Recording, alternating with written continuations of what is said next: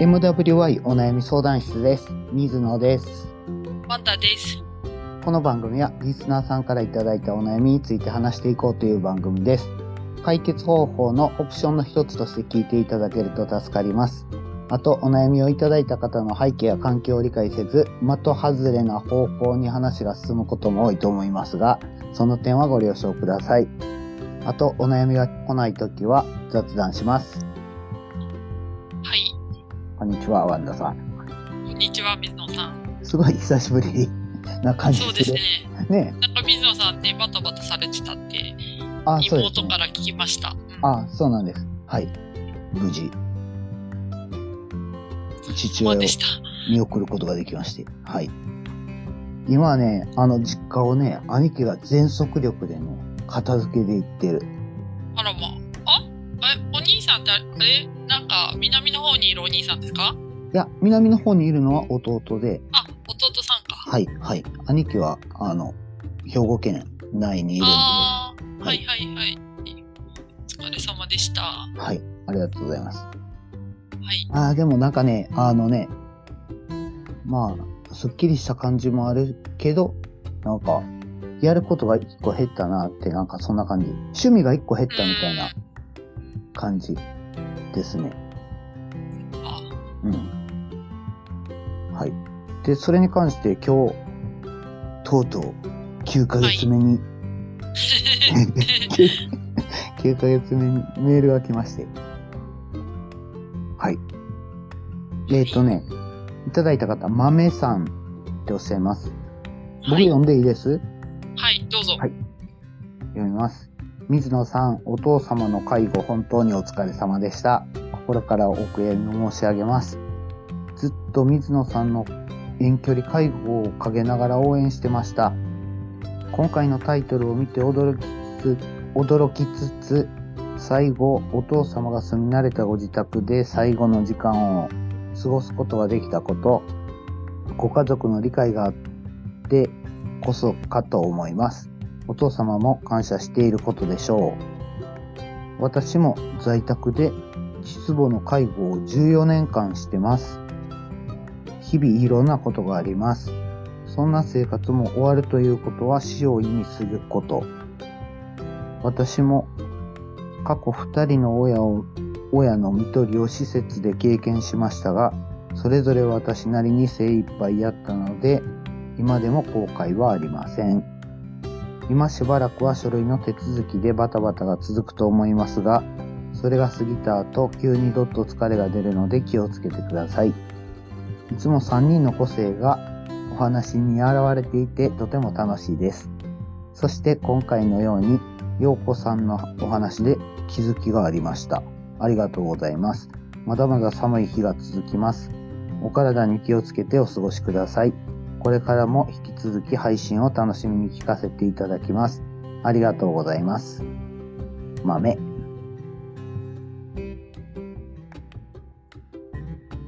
どうですか、水野さん。ありがとうございます、メール、豆さん。うん。いやー、なんかね、もうね、あのーまあ、この方も介護してるっていう話で、9ヶ月ぶりのメールでしょ？まあもう年に1回でも2年に1回でもこういうことを教えてくれたらなんか、なんか嬉しいねって思いますね。うん。それとあと、僕は、はい。なんか、ここの番組で、まあ話すことがないからっていうこともあるんですけど、結局父親の介護の話は逐一面白話として報告してたんですけど、うん。それはこの機会があったから話せたわけで、で、同じことを違う面から話すこともできるんですよね。でもなんか話すときに面白話として話すことが多かったと思うんですけど、それで自分自身なんか気分切り替えでとったなっていうのを感じるかな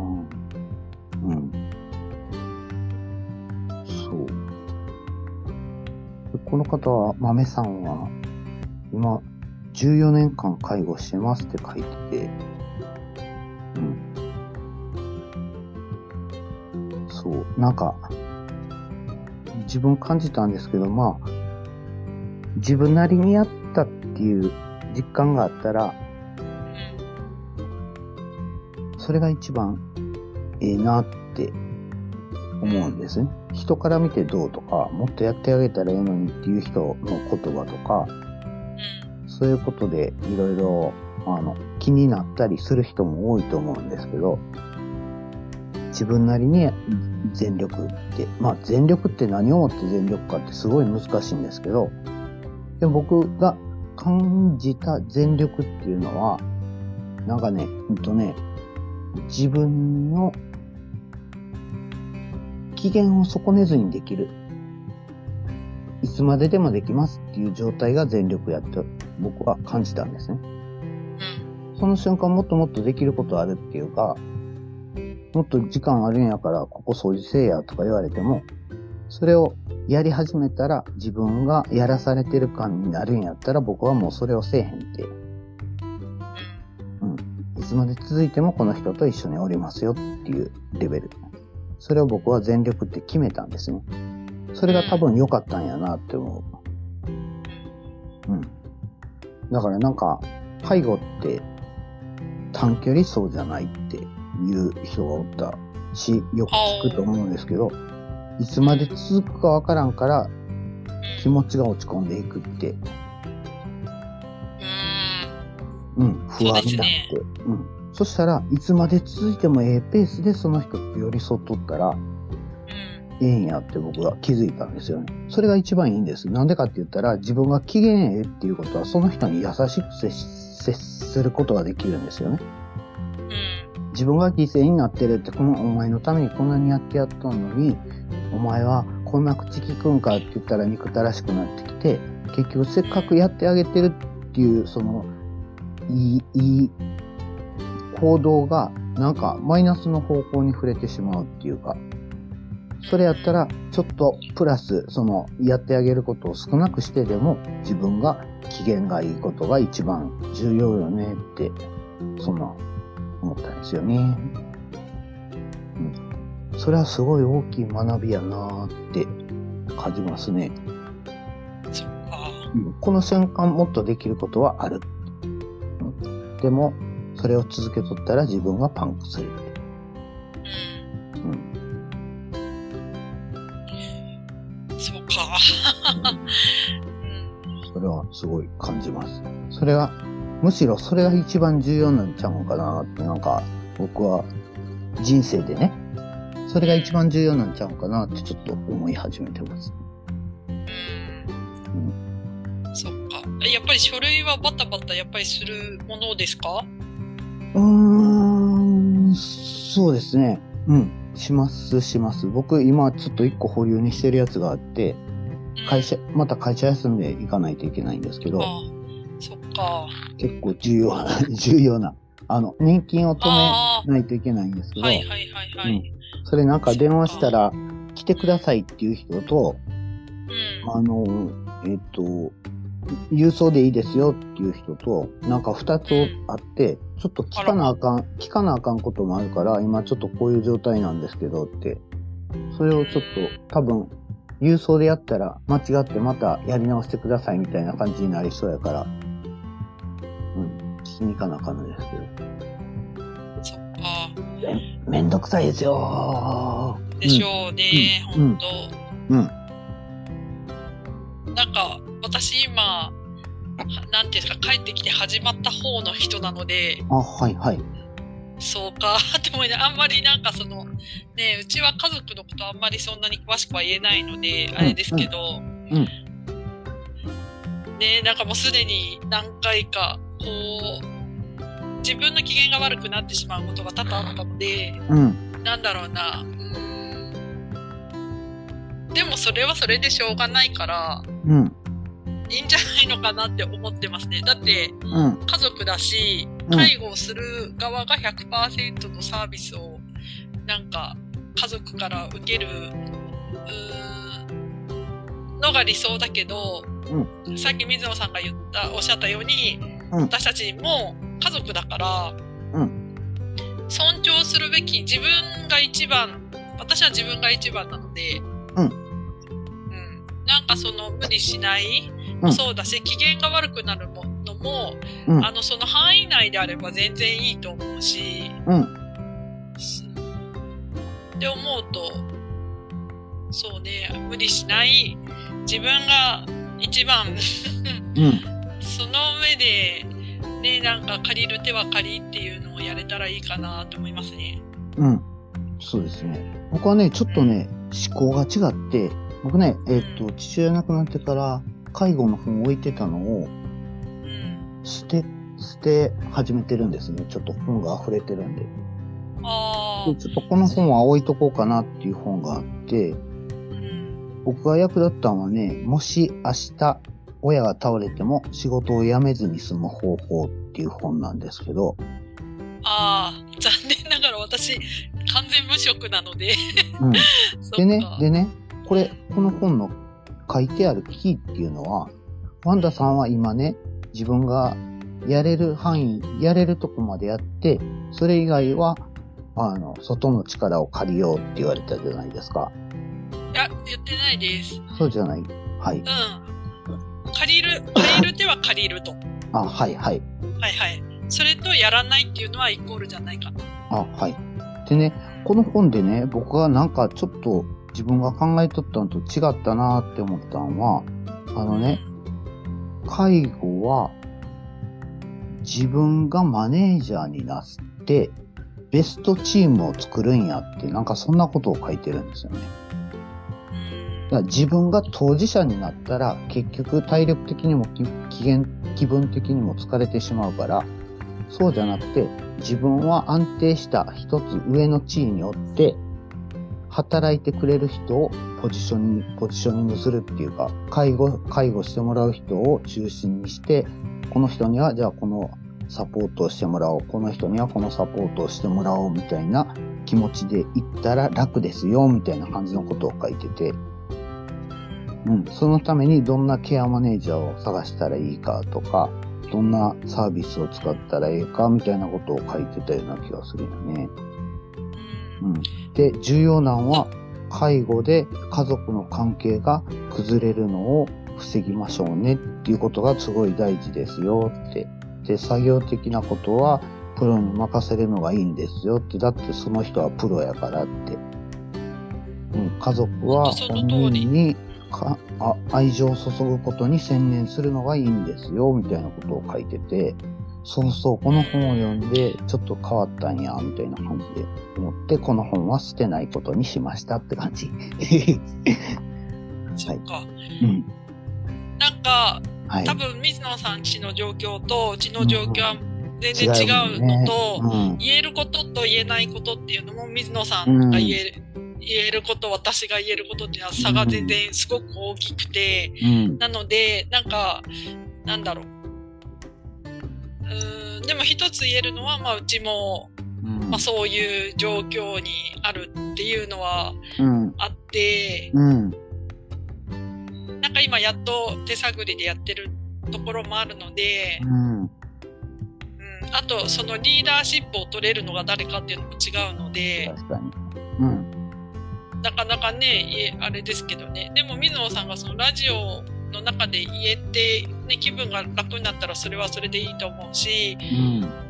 うん。ですね。あと、やっぱ、お家にそれぞれのこともあるから、うん。うん。ねえこればっかりは何とも言えないっていうか、うん。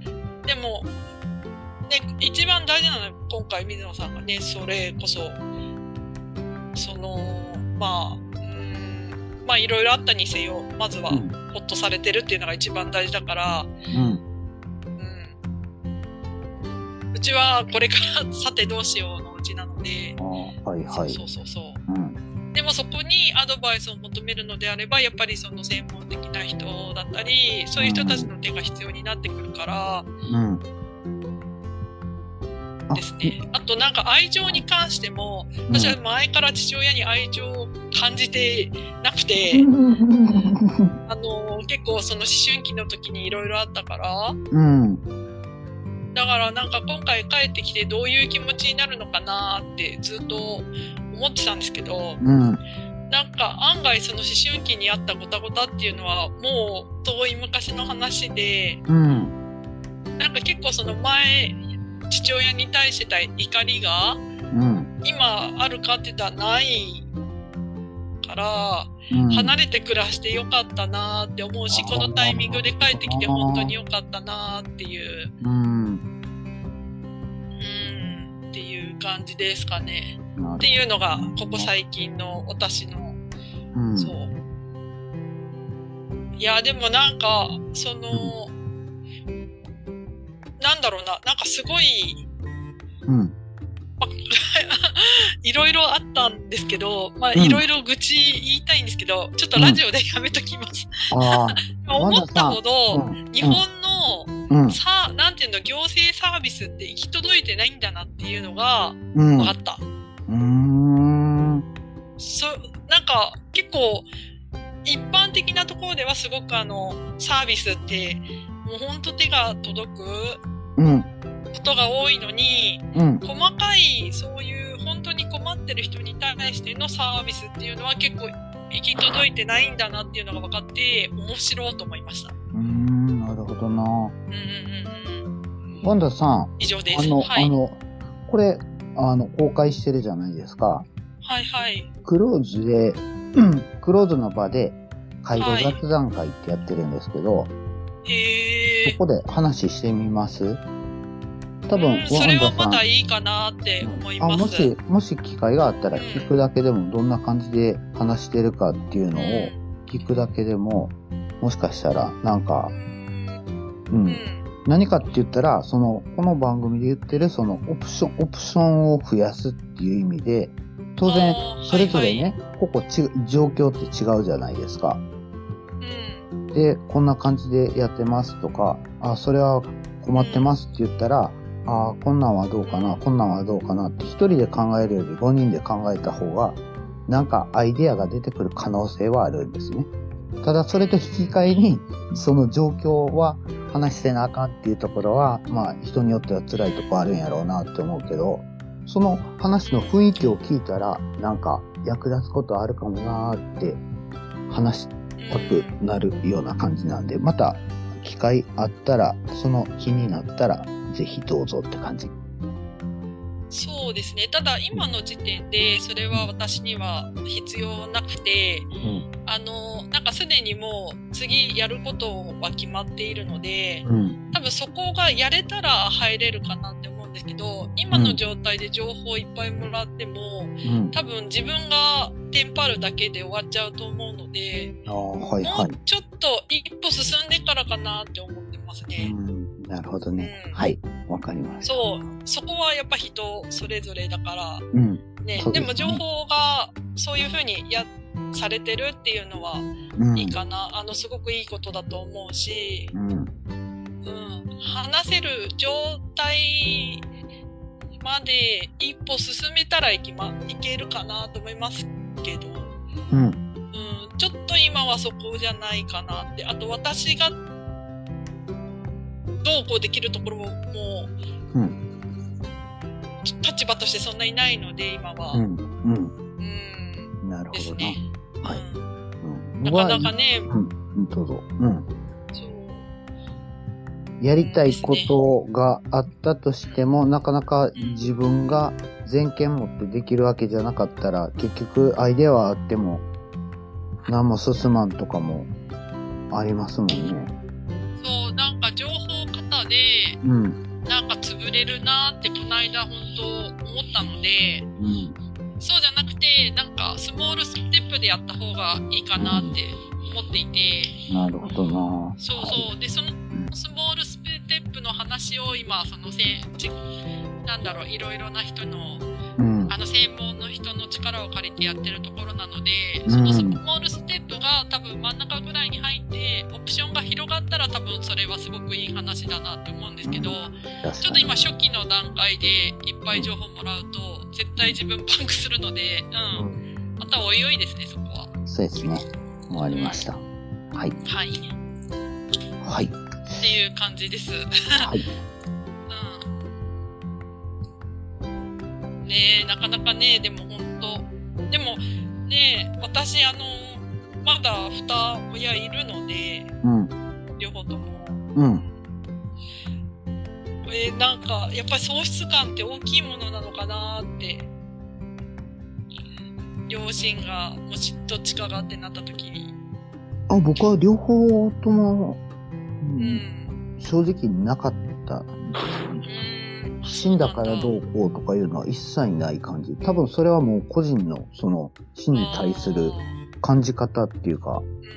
うん、それってもう頭じゃなくて、体でどう感じてるかみたいな感じなんかなって、そう思うっていうか、そもそも僕はなんか、うんと、親の、まあ言ったら、母親の半分は自分を作ってて、父親の半分は自分を作っててっていうことを考えたら、僕はある時なんかね、自分、その落ち込んでる時に10年間の間に気づいたことは、結局、まあ、うん、自分を肯定してかいかいかなあかんなっていうことに気づいたんですよね。キーはそれやって。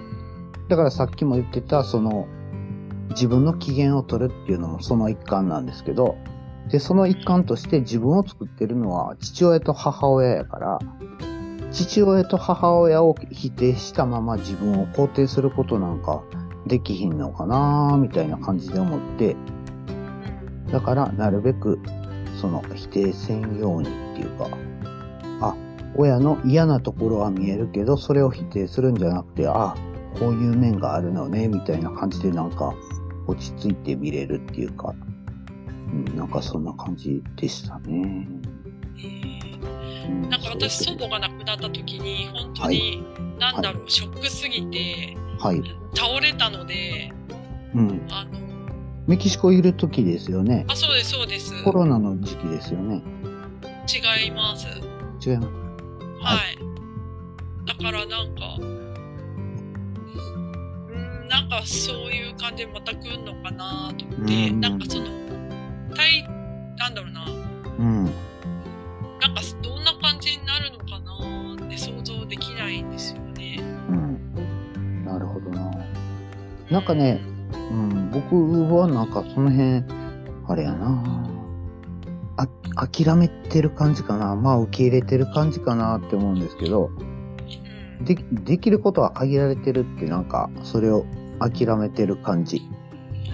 だから自分ができる最高のことをやって、その結果は受け受け入れますよって。もっとこうしてあげたらよかったのに、もっとこうしてあげたらよかったのにっていうのは、現実自分の全力を尽くしてもできんかったんやって。